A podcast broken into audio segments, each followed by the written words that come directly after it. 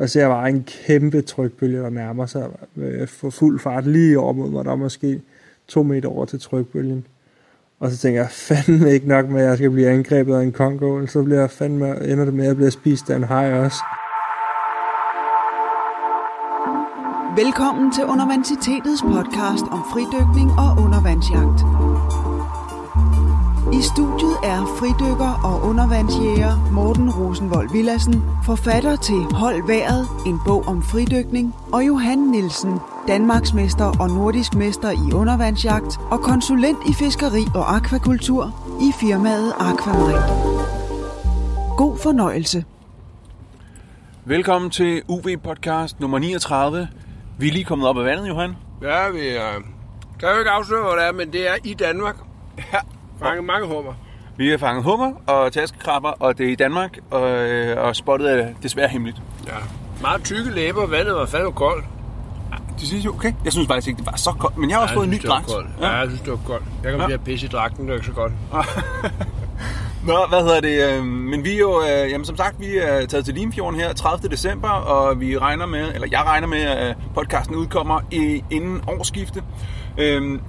Det er nummer 39, og hvis man siger, temaet i dag, det er røverhistorier og rejsebreve.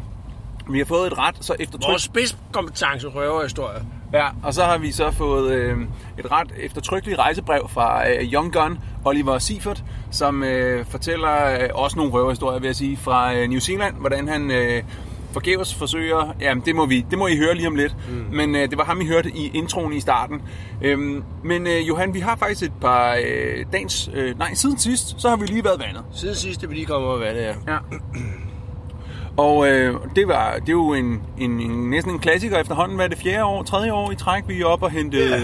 nytårsmiddagen her ved Limfjorden. Og der er jo ja. simpelthen skalddyr for alle pengene, øh, hvis man kender de rigtige steder. Ja, ja, nu skal vi ud efter Østers, som vi øh, jo øh, skal hente et andet sted end her, hvor der var hummer, fordi at vi gerne øh, vil være fri for pølseøsters. Så nu, nu tager vi til, øh, til Odsund, det er ikke så hemmeligt med Østers der, og skal samle Østers der lige strømskældet ind til øh, den lille indsø ved, øh, ved Oddbybugten der. Der, er- der er altid øh, mange stillehavsøsters. Ja, og så... Øh, og der, man kan sige, at det er jo det, der er lidt med Limfjorden. Jeg fik lige et spørgsmål inde på uvjægeren.dk.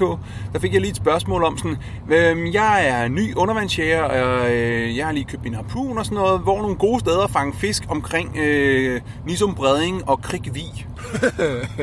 Ja, ja, det kan du godt glemme. Præcis. Så man i gang. Ja, Akkertange jo. Det er jo faktisk Jo. oh. et meget godt sted. Det er rigtigt, men jeg tror, han tænkte Limfjorden, og det er jo det der besynderlige ved Limfjorden, at det er helt fantastisk til skalddyr og seafood, men at det er helt elendigt til fisk. Ja, der er en masse sild i foråret, som Ja. lige trækker ind og gyder, og så ud igen, og det var det. Og så er der en lille smule multer og havbars i det aller yderste af Nisum Breding. Øh, på nogle enkelte moler, hist og pist, kan man være heldig at støde på dem. Øh, og Oliver har skudt en enkelt multe ved et muslingeopdræt. Og sådan. Altså, der, der er sådan lidt hist og pist. Og så er der selvfølgelig ørrederne, som man kan fange på natdyk. Men det er generelt meget, meget dårligt til fisk. Ja, og- dårligt sigt også. Ja, og ingen fladfisk. Ja, ingen flade, nej. Mange sæler. Ja, så jeg kan vide, hvad de lever af. Ja, det ved jeg. Muslinger, jeg ved det sgu ikke. Men de smager dårligt, det vil jeg gerne advare imod at spise sæl. Noget, du øh, kender på egen krop? Eller? Ja, ja, jeg har spist sæl mange gange. Det smager lige så dårligt som val. Så det bliver solgt i supermarkedet oppe i Tromsø, det er ikke fordi, jeg har skudt en sæl. Men øh, ja, men når, anyway, vi er som sagt lige kommet op, og vi øh, dagens sponsor, det er jo Kingfish, eller afsnittet sponsor er Kingfish, og øh, jeg brugte faktisk et øh, Kingfish net, eller et net, som de sælger til at have hummerne og taskekrabberne i.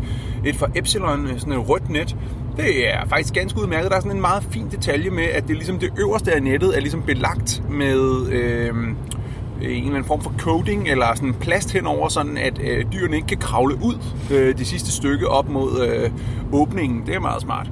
Mm. Øh, og så Og det er jo ikke fordi, du fangede så mange, så det var et problem for dig, Morten. Men Åh, ja, man ja, kan ja. jo sige, at havde du skulle fange mange, så havde det jo været rart med lidt coating på. nu fangede jeg jo faktisk rigtig mange taskekrabber, og jeg fangede også to det er hummer. Ja, ja, sandt, ja, sandt, ja. Ja, og det var faktisk en ordentlig krab. Nå, det, nu skal jeg lade være med at... Øh... Og det er jo også godt ikke at tage for mange hummer der. Det skaber en lidt dårlig stemning på Facebook, når der ligger sådan en grindedrab op. Det, så det, på den måde er det jo også glimrende, at du går forrest der, Morten. Ja, ja. Det, øh, det, det er nemlig det, jeg gør. Jeg går nemlig forrest og nøjes med at kun fange to hummer. Ja. ja. Nå, Men jeg kan gå til dagens spørgsmål, og dagens spørgsmål, det kommer, øhm, det et, jeg har fået personligt. Det er min gode kammerat Carl Gustav, som øh, hvis kone har fået et godt job øh, på Fiji. Og så ham og, og tre børn, øh, tre drenge, er drønet til Fiji i de næste tre år. De er lige kommet derhen her for en måned, halvanden måned siden, og kommer sig til rette og har været i vandet og set de første vandfald og hænge ud på nogle strande og sådan noget. Men øh, Carl Gustav er undervandsjæger. Og øh, i og med, at han skal ikke arbejde, fordi det gør hun de næste tre år, så han skal jo undervandsjage. Og han er jo kommet afsted uden grej. Øhm, det er selvfølgelig første fejl. Men, øhm, men det han spørger om nu, det er sådan, hey Morten, hvad, øh, hvilke type grej vil være godt at have med? Og nu er vi faktisk så heldige, at vi har en ekspert i studiet, Johan, fordi du har jo undervandsjaget på Fiji, faktisk en del. Jeg har været øh, halvanden måned på Fiji og undervandsjager, så øh, ja, og første problem er jo, at han ikke har taget noget med hjemmefra, fordi man kan som udgangspunkt ikke købe noget på Fiji, jo. Det, øh, nu er han på hovedøen, det hjælper meget, men øh, det er hver eneste lille dims eller reservedel, man skal have ude i Stillehavet, det er altid et kæmpe problem. Men altså, det bedste setup, vil jeg mene, det var sådan en 130 Rob Allen med øh, ægle elastik og så... Øh, 7 mm spyd, ikke? og så med, med hjul til, og eventuelt en, øh, en bøje til sådan almindelig revfiskeri og sådan noget. Fisk op til, til 20-30 kilo og sådan noget. Og så en lidt kraftigere, hvis han skal ud i sådan noget med pas og revpas og sådan noget med efter dogtooth tuner og sådan noget. Men det er der faktisk ikke rigtig på hovedøen. Det, der er for overfisket, så, så der skal man sådan ud på nogle af de der mindre øer, som ligger, hvor man skal med færge, øh, altså i flere timer eller en dags tid øh, væk fra hovedøen, ikke? Og så i de der revpas, der kan godt være dogtooth. Men ellers så, så er det mere fisk mellem typisk øh, 1-10 kilo der, der er ved hovedøen. Øh. Men øh, utrolig dejlig øh, undervandsjagt. Altså spritklart vand og mega flotte koralrev og ja, og nu siger du bare sådan henkastet jer sådan små fisk op til en 20-30 kilo. Altså, hvor, hvor, altså, hvor, hvor vildt er det, altså? Jamen, det er godt. Ja. Det er godt. Jeg skød nogle Giants Revelli op om det er omkring 20-30 kilo, og, øh, og ja, og det er jo med tropiske fisk, de, øh, de kæmper jo dobbelt så meget, tre gange så meget som tempereret øh, vandsfisk, øh, fordi vandet bare er varmere, ikke? Det er ligesom om, det er sådan de lidt mere tuneagtige der svømmestil der, så og store groupers også og sådan noget, men ved hovedøen, der vil jeg sige, der, der kan man godt mærke, at der, altså, det er jo nationalsporten er jo faktisk undervandsjagt, så man bliver også modtaget som en folkehelt, når man kommer derude i de små landsbyer med en harpun og sådan noget, så ved lige nøjagtigt, hvad det går ud på, og det synes de bare er mega fedt, ligesom hvis man kom som øh, hvad tænker jeg, fodboldspiller øh, og kom til en eller anden øh, sted, hvor de går virkelig meget op i fodbold. Mm. Så øh, det er jo faktisk, ja, det er jo nok der, det startede i virkeligheden tænker undervandsjagt. På Fiji eller Stille? Nej, altså Stillehavsregionen, ikke? der har de i hvert fald gjort det rigtig lang tid. Ja, ja, ja.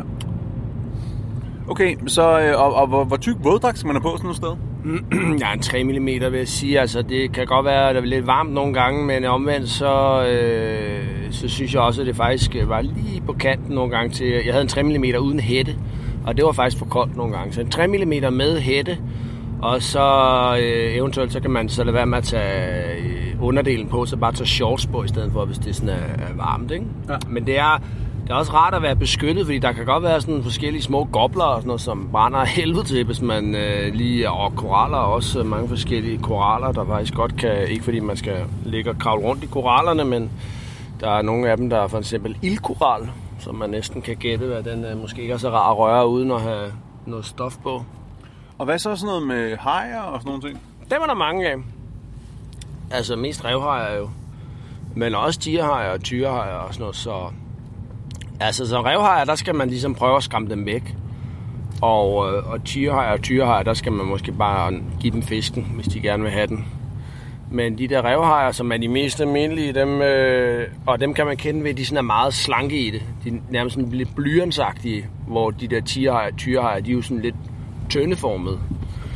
Dem, øh, dem, dem giver man bare sådan et jab med harpunen. Altså ikke man skyder dem ikke, men øh, bare ligesom giver dem sådan et prik der, så de ligesom øh, mærker, at man er sådan lidt øh, boss. Man er jo også ret stor, når man ligger med lange finder og store krop og en øh, halvanden meter harpun og sådan noget. Så ser man jo rimelig vild ud, så når den kommer hen til en, og så lige får sådan et, øh, et stik der med et spyd, så tænker nej, ellers tak du, så, så fiser den af igen. Mm. Men når man, har, man skal ikke have fiskene på, så man skal have fiskene på bøjen, og allerhelst fiskene op i en båd. Ja. Man er rimelig toast, hvis man har fiskene på, på ryggen, og der kommer en af de øh, kedelige hajer. Ja. Det er ikke så godt. Men øh, måske vil du øh, fortælle en lille smule for øh, røverhistorier, for, øh, fordi nu er det jo ligesom, at det her afsnit handler lidt om røverhistorier, så øh, måske vil du selv, selv fortælle en røverhistorie fra Fiji. Jeg ved, du har været på Kandavu og var ved at blive giftet bort, og... Øh, Ja, ja, altså nu kræver det jo synes, normalt konsensus for begge parter, jo det der med at gifte, men der var der i hvert fald fra den ene side konsensus. Men det er jo igen det der med undervandsjagt. Hun kunne se, at der var, der var virkelig potentiale til, at der kunne komme nogle fisk på bordet. Det synes hun var ret, øh, ret interessant, altså, men øh, det, det, var, det var nok bedst for alle parter, det ikke blev til mere, men øh, det, er jo, det er jo fedt at være et sted, hvor kønsrollerne er således af, af ejerskabet og ansvar for fisk, det ophører ligesom i strandkanten. Ja. Så når man kommer i land der, så, så tog vi mig og ham med min, min ven der, jeg var ude og undervandsjage med, så tog vi, så tog vi dem ud af båden, det var stadigvæk vores ansvar, men så var vi så på stranden, så gav vi bare slip på dem, bum, så røg de ned på stranden, så blev det overtaget af kvinderne. Og der så ligesom kunne uh, få lov at rense dem og filtrere dem og tilberede dem og sådan noget. Det var, det var bare morsomt også at opleve det, det slags kønsroller stadigvæk. og så sagde de op i skyggen med en bajer, eller hvad? Ja, det var mere sådan noget kava kava. De drikker sådan en, øh, en rød, øh, som, øh, som bliver ligesom øh, er sådan en mærkelig busk, som er sådan lidt euforiserende, som så bliver knust, tørret og knust og blandet op med vand, og så ligner det sådan noget muddervand og smager også i meget hen af muddervand. Og så drikker man en hel masse af det, og så kan man ligesom mærke, at det kilder sådan lidt i læberne. Jeg synes aldrig rigtigt, at det var noget, der sådan rigtig var interessant for mig, men det går de meget op i. Og så skal man danse, og man drikker sådan en poleret kokosnød og klapper og synger sådan nogle sange hver gang og sådan noget alle sammen med den samme kokosnød der. Der er nogle gange, dem, tænker, åh, jeg håber sgu ikke, at han har, jeg håber, han har børstet tænder i dag, men, men det er jo også en del af oplevelsen, altså. Men en af de andre gode historier, det var, jeg havde jo en, øh, en stringer af stålvejer. Ja. Jeg ved ikke rigtig, hvad der er smart ved at have en stringer med en stålvejer, men det havde jeg i hvert fald med, og den havde jeg så sat på min bøje og fanget nogle fisk. Øh, faktisk en dag, jeg havde våget ud på et natdyk, og, der, øh, og sådan en, øh, øh, så hang der nogle fisk på den, og der kom der så en af de der små revhajer, men jo stadigvæk en, en fisk med rimelig skarpe tænder. Og, og jeg slugte alle de der fisk der. Og med inklusiv stringer og stålvejer, og den stringer, den sætter så, så ligesom på tværs ned i uh, hajens uh, hals der, og så hænger den jo så fast i bøjen, rimelig ubehjælpeligt. Og øh, Du, du har faktisk... Øh, Ja, jeg har faktisk rimelig meget bid på en hej øh, under bøjen, og man kan ikke så godt lade den sidde. Det er jo sådan lidt øh, generende for jagtens udøver. Den er også svær at få pillet af, uden man ligesom kommer i kontakt med en spids ende. Så øh, jeg lå sådan, og det var midt om natten derude på revet med sådan en... Og det var jo uden de udelygter. Det var jo den gang, som ganske få af vores lyttere jo kan huske, hvor inden dioderne, så det var med sådan glødebær og gammeldags øh, batterier og sådan noget, så det var ikke ligefrem et lyshav, man havde. Så jeg havde sådan en lille lysgejl, man lige kunne se, ah, der sidder godt nok en hej der, den er jeg var virkelig pisse sur, altså. Men så efter øh, jeg havde sådan tænkt længe over, hvad jeg skulle, øh, skulle gøre, så fik den så heldigvis selv hostet de der, de der fisk op, øh, så slap jeg der for at pille den af. Ej, det er så meget vildt. Ja, ja. Og du, hvordan var det? Du var kommet til Fiji med et sejlskib, ikke? Nej, jeg kom med Fiji med et øh, flyvemaskine. Det er sådan en, en øh, smart øh, en med, med to vinger, altså, som går virkelig hurtigt. Men så fra Fiji til Vanuatu, det var med sejlskib. Ja, okay. Og det er også en drøm, jeg havde haft længe siden jeg var en lille dreng og havde læst Truls Kløvedal og skulle ud og sejle med sådan et sejlskib. Og øh, ja, det var også virkelig fedt, men der er jo også, øh, der er også meget ventetid, og de, de andre synes jo ikke øh, lige, at det var undermandsjagt, det hele skulle dreje sig om. Og, og der kom fiskekvoter på, når de ligesom syntes, at man, man må kun fange det fisk, som man selv kunne spise og sådan noget. Det var, det var jo selvfølgelig meget vanskeligt for mig, men øh, så fik jeg heldigvis fundet ud af, at jeg kunne bytte nogle af de. Jeg fangede en sejlfisk på en håndlin og en rappelavobbler, som, øh, som jo fyldte hele båden. Altså. Så øh, tænkte jeg, hvad helvede, altså nu kunne jeg godt se, nu kunne jeg jo fandme ikke fiske i to uger efter at fange den der. Men så byttede jeg den væk for seks æg. Perfekt. Ja. Altså, jeg tror stadigvæk, at på Fiji han undrer sig over den byttehal. Hvad fanden det var der. Men øh, jeg var glad, altså. Det, og vi havde heller ikke flere æg. Perfekt. Så du fangede lige seks æg på en håndlin? Ja, 6 æg på et håndlin. Det var fandme en god fight. Meget intens med sådan noget 2,0 nylonline, og man ved, man har 30 meter at give af, så det der med at fighte, det, det bruger man ikke så meget. Det er mere bare med at holde fast, Ja, ja, ja. og så håbe på, at det holder. Det gjorde, Ja. det, det, gjorde Ja. det så. Ja, det er jo samtidig med, at man stadig selv sejler med, Ja, stadig med med selv sejler jeg, ja. så, øh, så kunne jeg så skyde den med harpunen, når den kom tæt på. Så, Ja, ja, ja. Hvor stor var den? øh, ja, det var længere end mig, men jeg, vi havde ikke nogen vægt med. Nej, okay. Det var måske, 35 kilo eller sådan noget. De, var, de er jo sådan ret slanke i det, sådan Ja, ja, ja. sejlfisk. Så selvom den ser enormt kæmpe stor ud og meget lang og sådan noget, så er den ikke så massiv i det. Altså, jeg Nej. skød også nogle Giant Trevally, de er sådan anderledes øh, tunge i det nærmest. De, Ja. ja. øh, jeg tror, det var 20-25 kilo, øh, de største, jeg skød af dem. Ja, ja, ja. Om fint. Så et fedt sted, altså. Ja. Ja. Det kan jeg sgu godt anbefale. Jamen altså, Og ja. specielt at tage væk fra hovedøen, ikke? Jeg Ja. på... Øh, Kandavu, ikke? Ja, Kandavu, og nu kan jeg faktisk ikke Vidi Levu, tror jeg den hed, deroppe nord for, øh, for selve hovedøen og sådan noget. Så lige så snart man kommer væk fra hovedøen, så, så bliver det for det første meget mere eksotisk, ikke? ja. Og, øh, og så øh, jo også øh, bare meget bedre fiskeri. ja. Altså jo længere væk fra, fra lufthavnen man kommer, jo bedre af det. Helt klart. Jamen, øh, jeg overvejer også at tage ud og besøge Carl Gustav. Øh, det, altså, det, det kunne være super, super fedt, ikke? Og det er jo ikke så tit, at man kender nogen, der lige bor på Fiji i en periode, så det vil være en øh, altids mulighed for lige at, at få jaget noget i Stillehavet og oplevet, hvordan det er og sådan noget. Jeg, jeg, jeg tror, det eneste, jeg havde jaget i Stillehavet, det var, da vi var i Panama øh, for øh, fire år siden. Ja, ja. Jamen, det er jo også den der økultur der, det er jo, det er jo meget fascinerende. Meget gæstfrit og venlige øh, folk også øh, i øh, Polynesien. Ja. Det er sjovt, en af dem, jeg, jeg boede hos, deres største ønske var at komme til at smage et æble.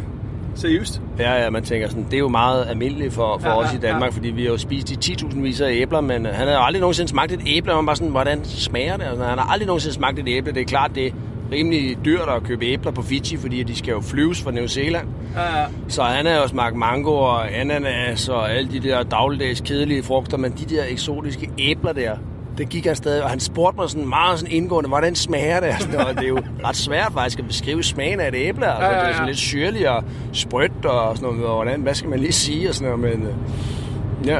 Nå, det er meget skægt. Nå, fedt. Ja, men, øh, men lad, os, lad, os høre, øh, lad os høre, hvad hedder det, hvad Oliver har sendt af, af historie her. Nu kan vi lige, øh, nu kan Ja. vi høre den her sammen med mig. Okay, hej Morten. Øhm, jeg vil lige fortælle dig lidt om vores tur herned til New Zealand. Øh, det, startede helt, det hele startede med, at vi fløj fra Danmark til, til øhm, Katar. Og i Katar der mødte vi en, nogle af finderne, eller et finsk vennepar, som, øh, hvor den ene hedder Jos, øh, og hans kæreste. Og vi var så heldige, at han havde taget en harpun med, så vi aftalte, at vi skulle ud og dykke. De fløj godt nok videre til, vi fløj alle sammen til Melbourne, og fra Melbourne så splittede vi op i to forskellige fly, så de fløj til Christchurch, og vi fløj til Queenstown. Efter vi havde kommet til Queenstown, købte vi en bil, og så kørte vi ud til havet, eller så kørte vi rundt i Queenstown og så det lidt, og så aftalte vi, at vi skulle mødes i en by, der hedder Harst, ude på øh, sydvestkysten. Og da vi mødtes der den første dag, der øh, derude med Jos og hans kæreste, der Thea, min kæreste, øh, hun var så heldig at hænge ud med de finske tøser, og så tog mig og Jos ud og dykke. Øh, den første dag, der hoppede, kørte vi til Jackson Bay, som ligger ligesom det sydligste, man kan komme på vestkysten, uden at skulle ned til Milford Sound og en helt anden vej. Rigtig flot. Det startede med, at vi så øh, nogle delfiner, der jagede fra, fra broen af, eller fra The Pier, eller Molen, og derfra så, så skyndte vi jo os at klæde om til våddragterne for at hoppe i, og se om vi ikke kunne være med til at, at svømme med de der delfiner der, men øh, de var desværre daffet af, da vi var klar. Og så gik vi, øh, svømmede vi ud mod spidsen, så vi svømmede sydpå. Efter vi havde skudt en moki og en papegøjefisk, så tog vi... Øh, så, var, så fandt jeg en hule med de første laguster i, øh, eller crayfish, som de kalder dem hernede. Og øh, det var egentlig ret sådan simula, eller ret øh, meget det samme som at dykke hummer derhjemme. En stor, stor, stor sten, der var måske på størrelse med en varevogn.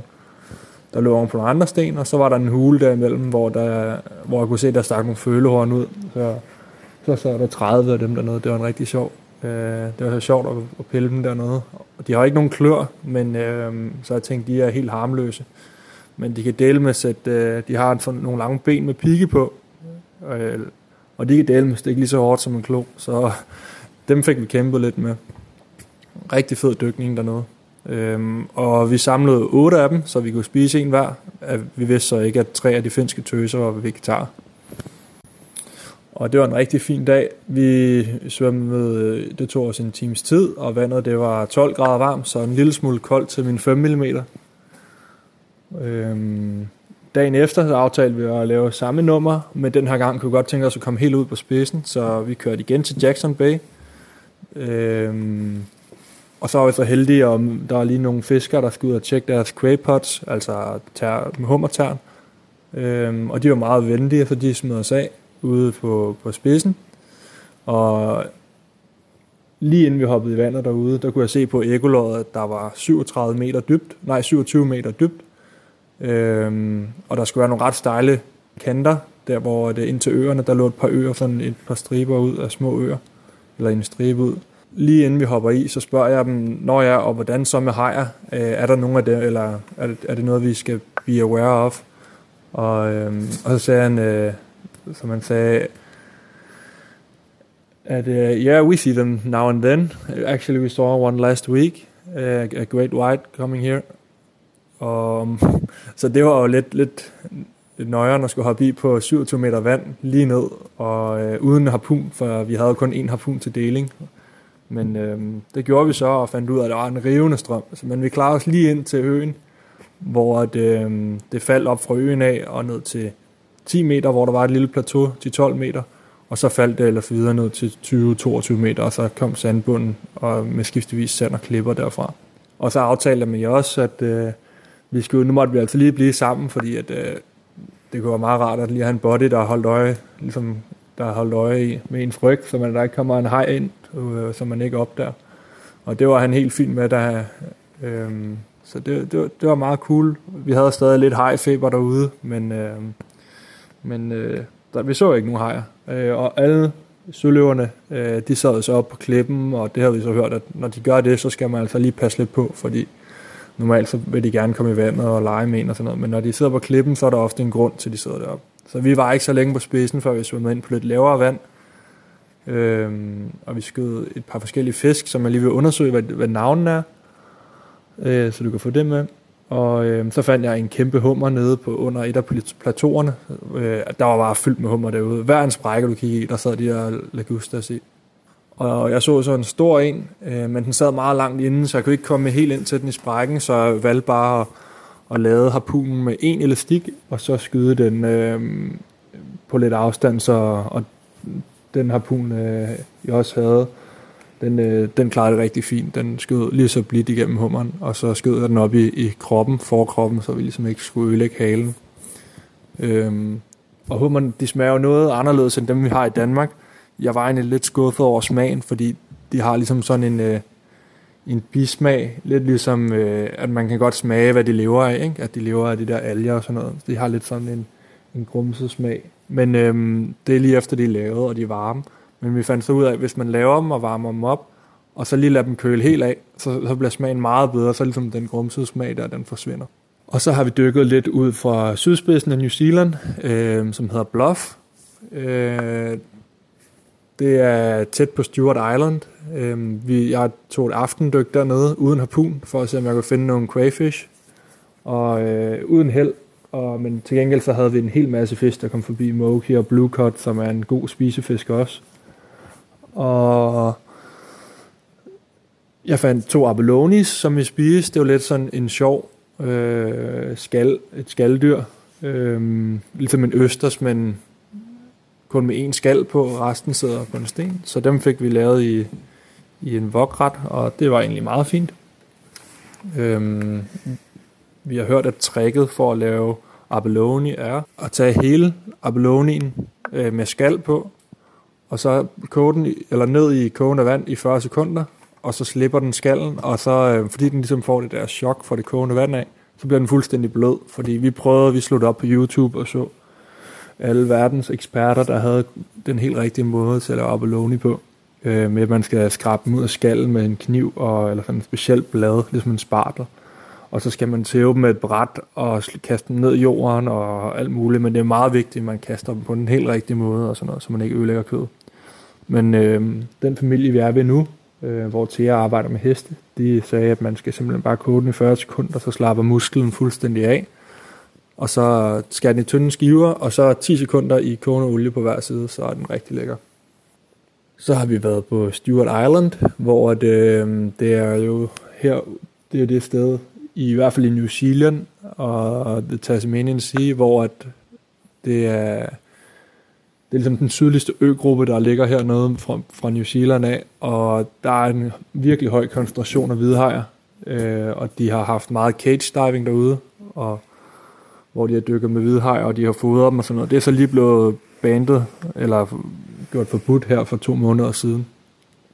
Øhm, fordi det var, det var lidt et problem, at hvidhajerne ligesom lærte, at når mo- både motorerne stoppede, så var det fordi, at det var ved at være feeding time, fordi de fodrede dem jo med blod. Så det, det, holdt, det holdt de heldigvis op med.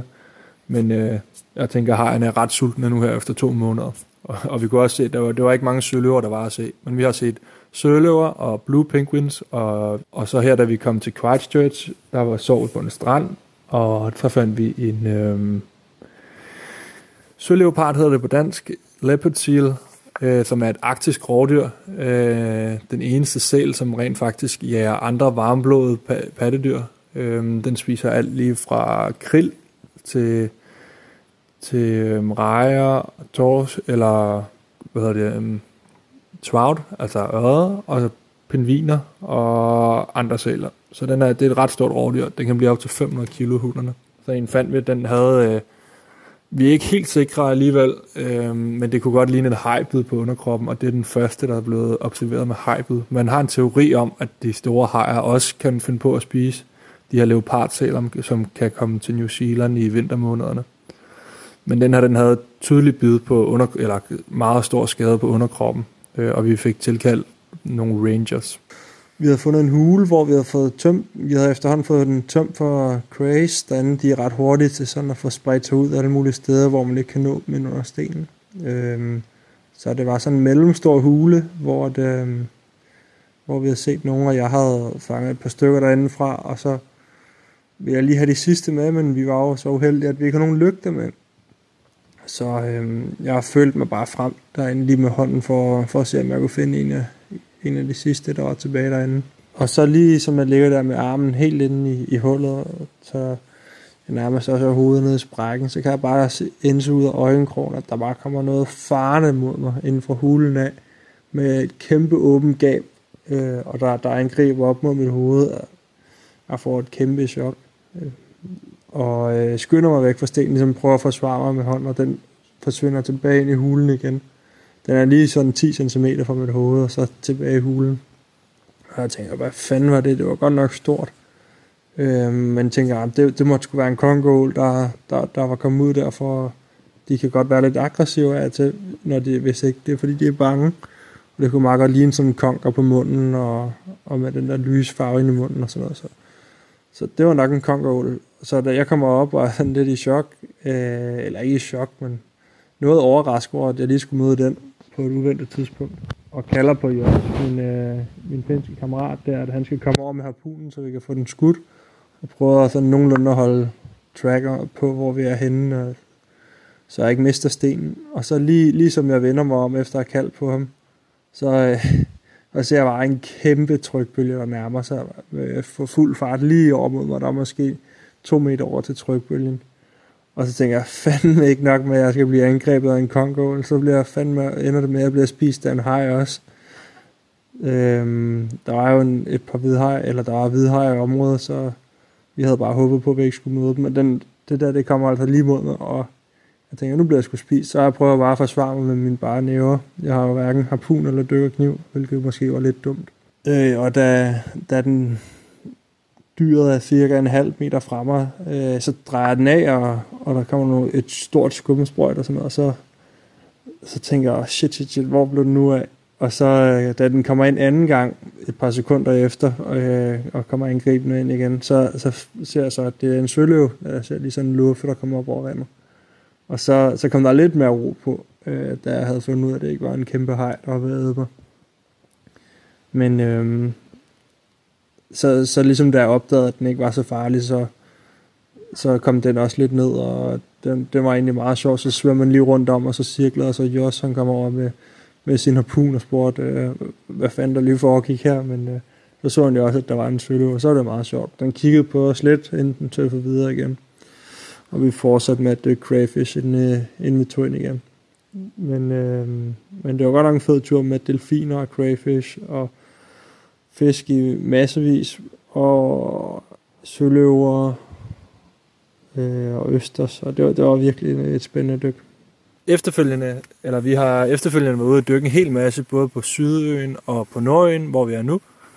Øhm, og jeg har fået lidt flere fisk på samvittigheden, og en hel masse lækker dykning. Vi har dykket lidt omkring Kaikoura, som ligger på Sydøen, øh, altså den side, som ligger ja, væk fra Australien af. Og øh, det var hammerfed dykning med en masse fur seals, som er nogle sæler, lidt ligesom søløver. Øh, en søløv, der er sådan en fur sea koloni, som øh, ligger ude på en spids, øh, som er spidsen, som hedder Kaikoura, hvor der bare ligger to eller 300 øh, fur sealer, man kan komme helt tæt på. Og lige nu, der er de jo i mating season, øh, altså paringssæson, hvor at, øh, handlerne de kommer ind og parer sig med hunderne, så det er det egentlig det eneste, de tænker på. De skulle også være en lille smule territoriale, men der har vi overhovedet ikke mødt. Kun når vi er gået forbi dem, har de været lidt brølet lidt af os, og så, øh, men øh, de, har ikke været så, de har ikke været så bange, og man kan gå helt ind tæt på dem, 3 meter eller sådan noget. Man skal bare lige holde afstand, for de har et bid, der, er, der er rimelig der er rimelig mange bakterier i, så man skal altså lade være med at blive bidt af dem, og de har nogle kæmpe tænder.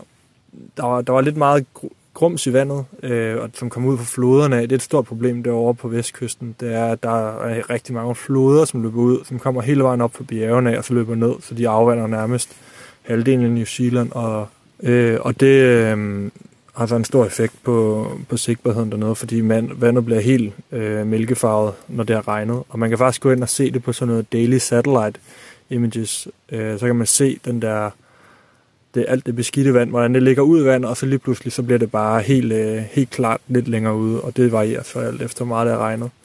Men dykning i Kaikoura, det var sådan, der var okay sigt, 4-5 meter, og der var en masse øh, sukkertang dernede, altså kælv. Fem, sådan noget femfingret kælv, og, øhm, og det var hammerfed dykning. Der var sindssygt mange øh, butterfish, og blue moki var der også mange af, og så var der en del øh, crayfish, altså lagusta, og så, øh, så var der power, som er deres, øh, en mærkelig form for, for musling. Det er sådan en mærkelig musling, øh, der minder lidt om en østers. Den har bare kun et, en skal, og så kan den blive mega, mega stor, altså flere kilo. Når man fanger dem, skal man sådan riste dem af med sådan noget eller en paletkniv. Så riser man dem med sten, når de er ikke sådan lige at få af. Og så øh, når man, skal man så have dem ud af skallen bagefter, og det er der flere måder at gøre det på. Men jeg har fået at vide, at måden, man skal lave power på, det er, at man skal have putt min stor gryde med kogende vand, og så skal man lige døbe den ned i, og så skulle de gerne øh, 10 sekunder, så de bare lige bliver varme, alt efter hvor store de er. Lidt længere, når de er store. Hive dem op, og så kan man sådan øh, tage dem ud af skallen øh, med fingrene, ved den muskel, der holder fast, og så skal man hive øh, tænderne ud på dem, og så lige indmaden rundt om, eller til armene. Og så skal de steges i, øh, så skal de skæres i meget tynde skiver, og så skal de bare steges øh, sammen med smør, og eventuelt hvidløg og salt.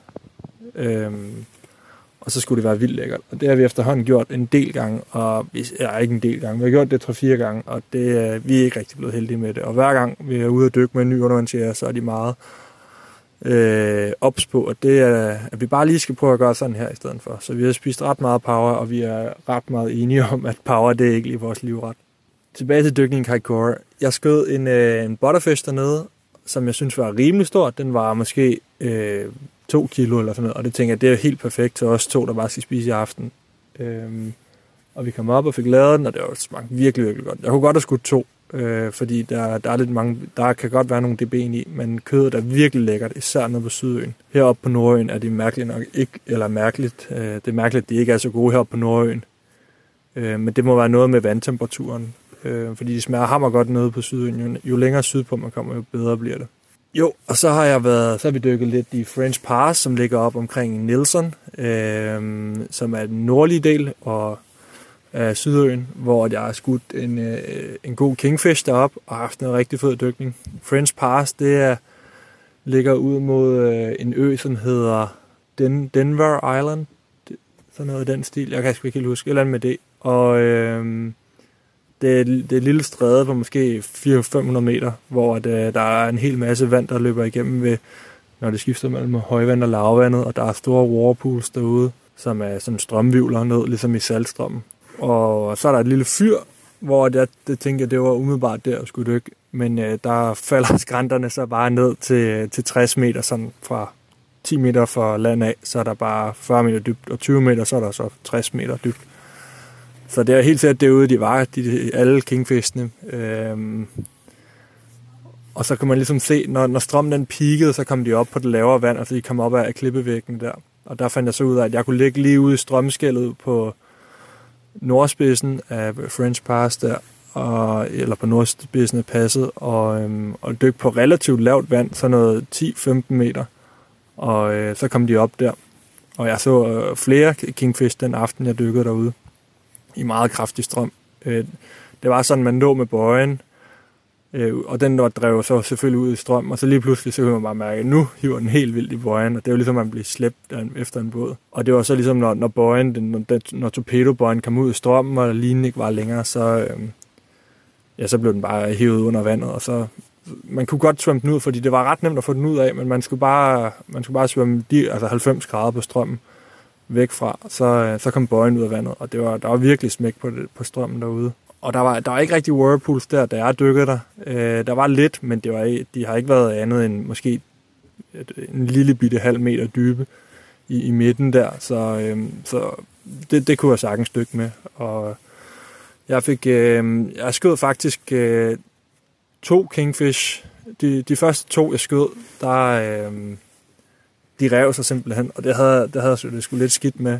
Øh, og det havde nok noget at gøre med, at øh, jeg har været lidt uheldig med mine øh, elastikker på den harpun, jeg har købt hernede. Fordi lige der jeg kom ud til, øh, til passet, der hoppede i og begyndte at svømme ud, ud mod spidsen, hvor jeg tænkte, at der, der er godt, og det var, det var den helt perfekte. Det var der, hvor der var strømstille, og, eller strøm, der var ved at vende, så der var lige en halv time uden strøm og svømmer du ud af, og så efter at have svømmet 5 minutter, så springer den ene elastik på harpunen, og tænker, det var saten selv. Eller det er sådan i, knude, i knuden fra det der dynama, den røg igennem elastikken, så den kunne jeg ikke bruge. Så lige der er noget på spidsen, og springer den anden elastik også. Og så måtte jeg så bare svømme tilbage, hive dykkerdragten af, og øhm, skifte til almindeligt tøj, og så løbe op igennem. Det var sådan, man skulle klatre op igennem junglen, sådan 500 meter op igennem junglen, og så kom man op på landevejen, og så var der halvanden kilometer tilbage til bilen øh, ned ad bakke. Så, så måtte jeg så løbe tilbage til bilen og hente øh, værktøj til at lave det der øh, snorene med. Hente værktøjet til at lave de der snore med, og hente noget mere dynama. Binde, snor, binde, binde de der elastikker igen, og den her gang, der brændte jeg mig rigtig, rigtig stramt. Alt hvad jeg kunne hive. Så det er meget vigtigt lige at tjekke det, og så altid have en øh, ekstra elastik med. Svømme ud, så svømmede jeg ud, og så sprang den ene elastik også igen, der kom det ud, lige ud på spidsen. Men jeg, jeg fortsatte så med at jage derude, og øh, så kom der kingfish ind, der lå på, jeg tror det var et dyk på omkring 15 meter, hvor de så kom ind øh, og skulede sådan rundt om, og der var måske 10 fisk eller sådan noget. Og så skød den første, og kunne lige i hovedet, og så var der ikke gennemskud på den. Så den kæmpede lige 5 sekunder, inden den rev sig af. En rimelig, rimelig god kingfish, og man må godt nok sige, at der, der er noget power i sådan en fisk. Øhm, så den kæmpede i 5 sekunder og rev sig af. Det næste, der sker, det er, at øh, måske 5 minutter senere, så kommer jeg, ligger jeg i overfladen og gør mig klar til at dykke. Og så, så, øh, så kommer der en kingfish op lige ned under mig og, og cirkler rundt om mig. Øhm, og den får så skudt lige midt i fisken, øhm, hvor det, øh, et godt, rigtig godt skud, øhm, men den kæmper bare helt vildt i måske 20 sekunder, og så, øh, så er den simpelthen revet linen ud igennem kroppen, og altså, den har revet sig ligesom med havret og alt muligt andet, så rev den så svømmer væk. Og så tænker jeg, nå, det var så det. Nu, nu er det slut med at skyde dem her, især når jeg ikke kan skyde dem med et godt skud på grund af dobbeltelastikkerne. At jeg ikke har dobbeltelastikker. Så øhm, jeg svømmede lidt indad, og, øhm, og dykkede videre derinde, så tænker jeg, at jeg må skyde en moki eller sådan noget til at så vi har noget at spise, og så, så kom der så alligevel en forbi, og den, den cirklede sådan lige op foran mig. Ja, det næste, der sker, det er så, at øh, jeg får skudt den i hovedet, eller nej, lige bag, lidt bag den der brystfinde, den, øh, den, den næste kingfish, der kommer ind. Øhm, og den, den, den bliver nærmest sådan stenet ved det, øh, eller stående af det. Så, så den kæmper egentlig ikke så meget, men man kan virkelig mærke, at der er, der er kraft af sådan en fisk der. Og jeg har fået fat på den, og alt er som det skal være, og får svømmet ind på stranden, og det var bare en kæmpe fisk, og virkelig, virkelig flot. Øh, en virkelig flot fisk. Og vi havde godt nok ikke nogen øh, vægt eller, eller målebånd, så vi kunne ikke måle den andet end, at den var præcis lige så lang som min øh, reef harpun, øh, når man målede inden fra vedet af halen af. Og, nej, fra spidsen af halen var det. Øh, en 90'er harpun. Og jeg vil tro, den vejede omkring 15, 15 kilo. Gode 15 kilo i hvert fald, ja. Så det var en super fed oplevelse, og vi bar den tilbage gennem junglen der, og og delte med de mennesker, der var på campingpladsen, og vi var jo, fik den frosset ned, eller fik den på køl i vores fryseboks og sådan noget. Så vi levede, den levede vi sådan cirka fem dage, og så havde vi delt øh, sådan cirka halvdelen af fisken ud til, til de andre folk, der var på campingpladsen, øh, som var meget glade for det så har vi lavet, øh, så har vi kommet til Nordøen efterfølgende. Jeg havde dyk dagen efter, øh, men jeg kunne ikke rigtig skyde noget, fordi vi havde masser af fisk. Men så fik vi set nogle, en masse rocker, altså stingrays, og så nogle djævlerokker, tror jeg, hvis der er steder. Jeg kan ikke helt huske det. Det kan jeg lige undersøge i hvert fald. Nogle rocker af en eller anden mærkelig art. Små rocker. Øh, rigtig flot dykning derude, og der er ja, virkelig, virkelig flot sted. Efterfølgende så har vi taget færgen til Nordøen, øh, fra Picton af, Picton og til, til Wellington, og så har vi hængt ud i Wellington i cirka en halvanden uge, øh, hvor jeg har dykket med nogle af de gutter dernede fra, som har været mega fedt. Jeg var inde i en butik, der hedder Ocean Hunter hernede, og snakke med gutterne dernede, øh, og for at købe en ekstra øh, øh harpunelastik også til, til harpunen der. Og øh, der var en, der hed Walter, som, øh, som tog mig med ud, og, sammen med nogle af hans venner ud af et sted, de kalder Red Rocks. Øh, det ligger lidt nord for Wellington, og øh, er sådan et sted, hvor man kan ud af en lang, lang øh, offroad vej igennem flod, et, en, et par floder og hen over klipper og alt muligt i hans øh, kæmpe store Ford Ranger fjolstrækker eller ladvogn. Øhm, og han kan den bare fuld gas. Det var virkelig, det var virkelig sjovt at prøve med, med sådan en ung gut der, øh, som bare var max på.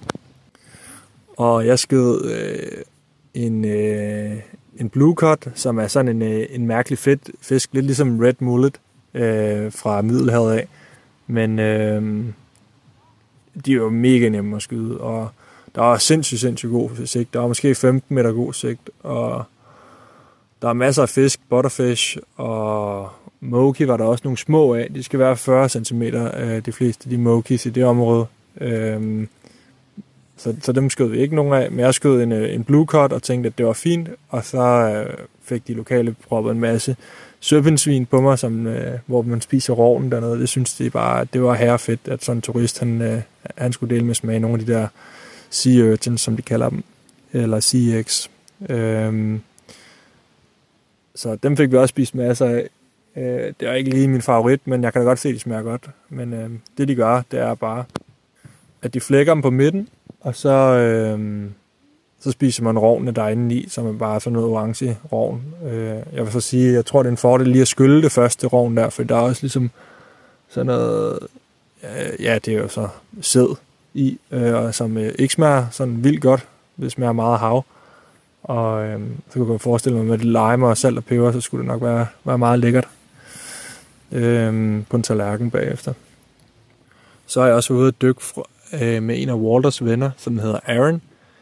Øh, Aaron han var så flink at tage mig ud i hans øh, lille aluminiumsbåd øh, og sejle, sejle en god halv time ned mod Red Rocks igen. Øh, så vi var ikke helt dernede, hvor vi dykkede før, men den her gang havde vi mulighed for at komme ud lidt væk fra kysten også og dykke på nogle, øh, nogle toppe, som lå længere ude.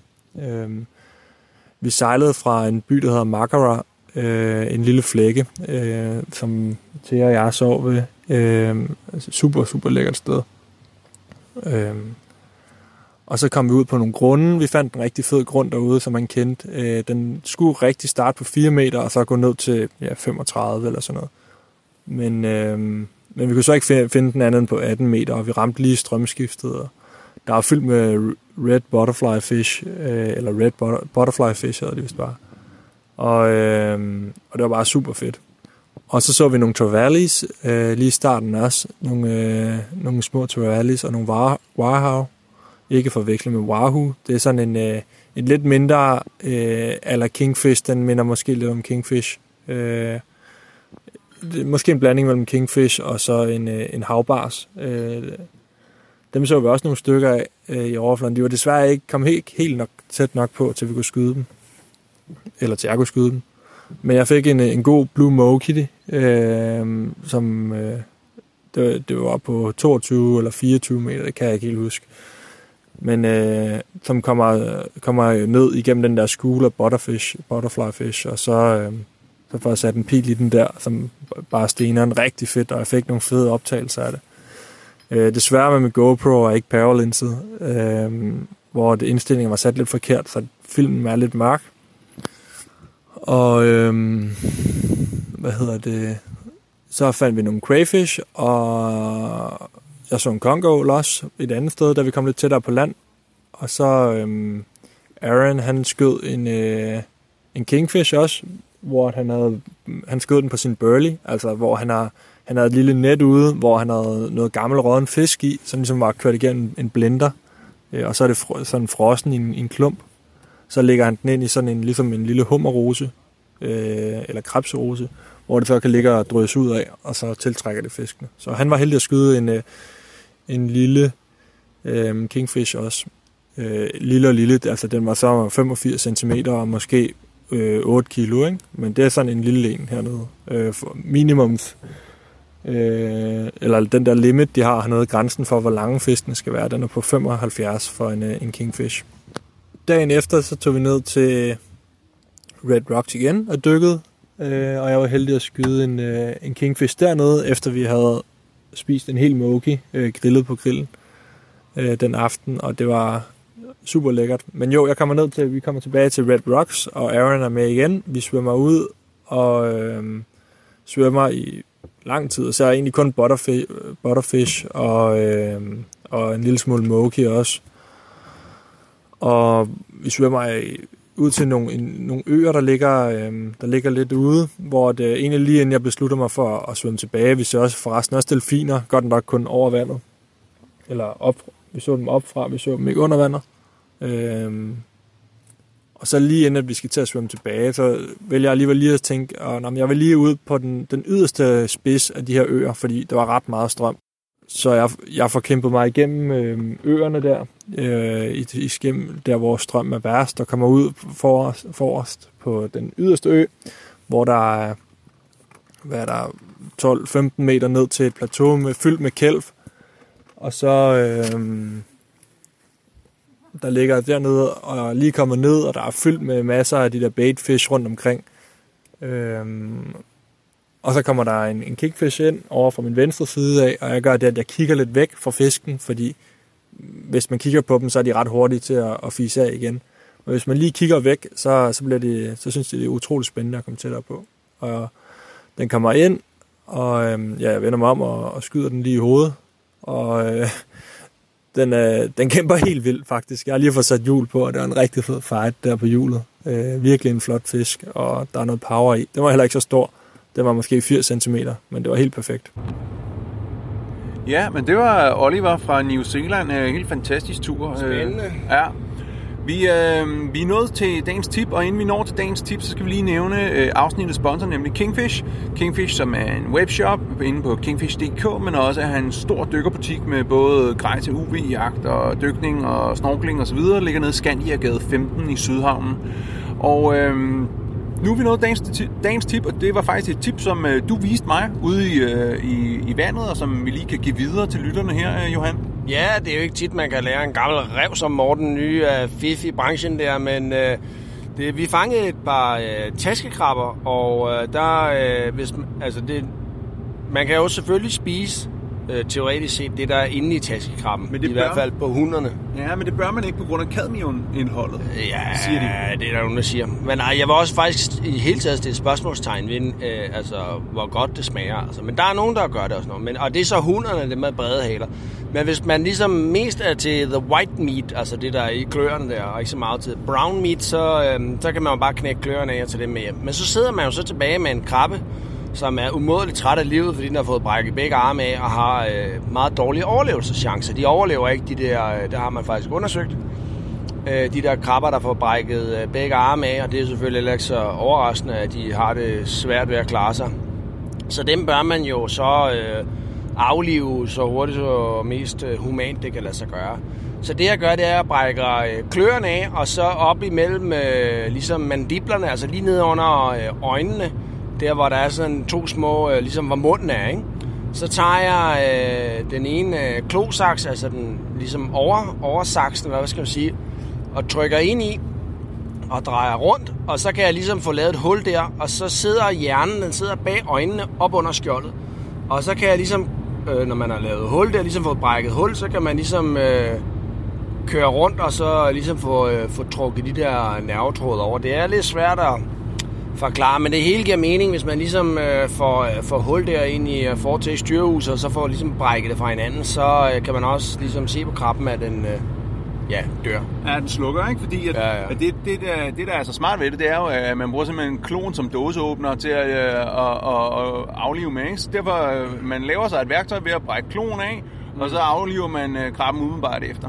Ja, det går meget hurtigt, altså, fordi man kan jo selvfølgelig sagtens tage sin kniv frem og sådan noget, men det er jo et værre mas at få den frem og få sat den i skeden igen, så ikke den falder ud og sådan noget. Og så, øh, så er det meget hurtigere, og, og dermed jo egentlig også øh, mere sådan øh, dyrevenligt, ikke? fordi det er ligesom, øh, det, det, en krabben vil jo gerne have det overstået rimelig hurtigt, når nu den alligevel skal den vej der, så... Øh, Ja, og så er der jo, øh, og så spurgte jeg så, om, okay, men hvad så, fordi at det er klart, at øh, holdbarheden på sådan en klo, den, den bliver jo nedsat, når den er ligesom adskilt fra krabben, i stedet for, hvis man går og holder krabben i live øh, hele vejen hjem til København, hvis man nu kører til Limfjorden.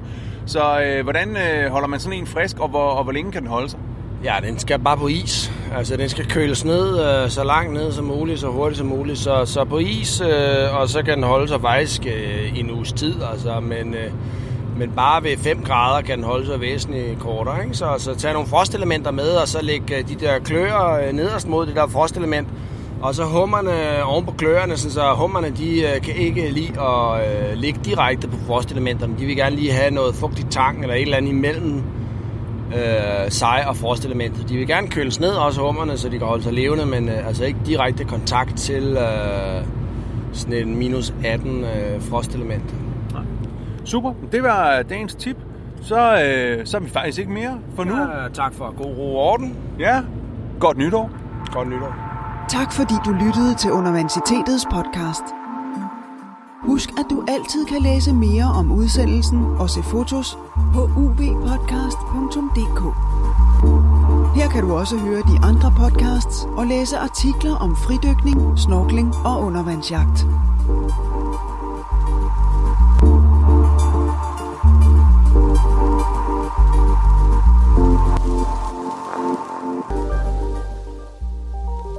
Normalt så plejer vi jo i UB Podcast at øh, fortælle om, at man kan støtte os med MobilePay, eller man kan gå ind på tier.dk og vælge at støtte med et fast beløb for hver afsnit og sådan noget.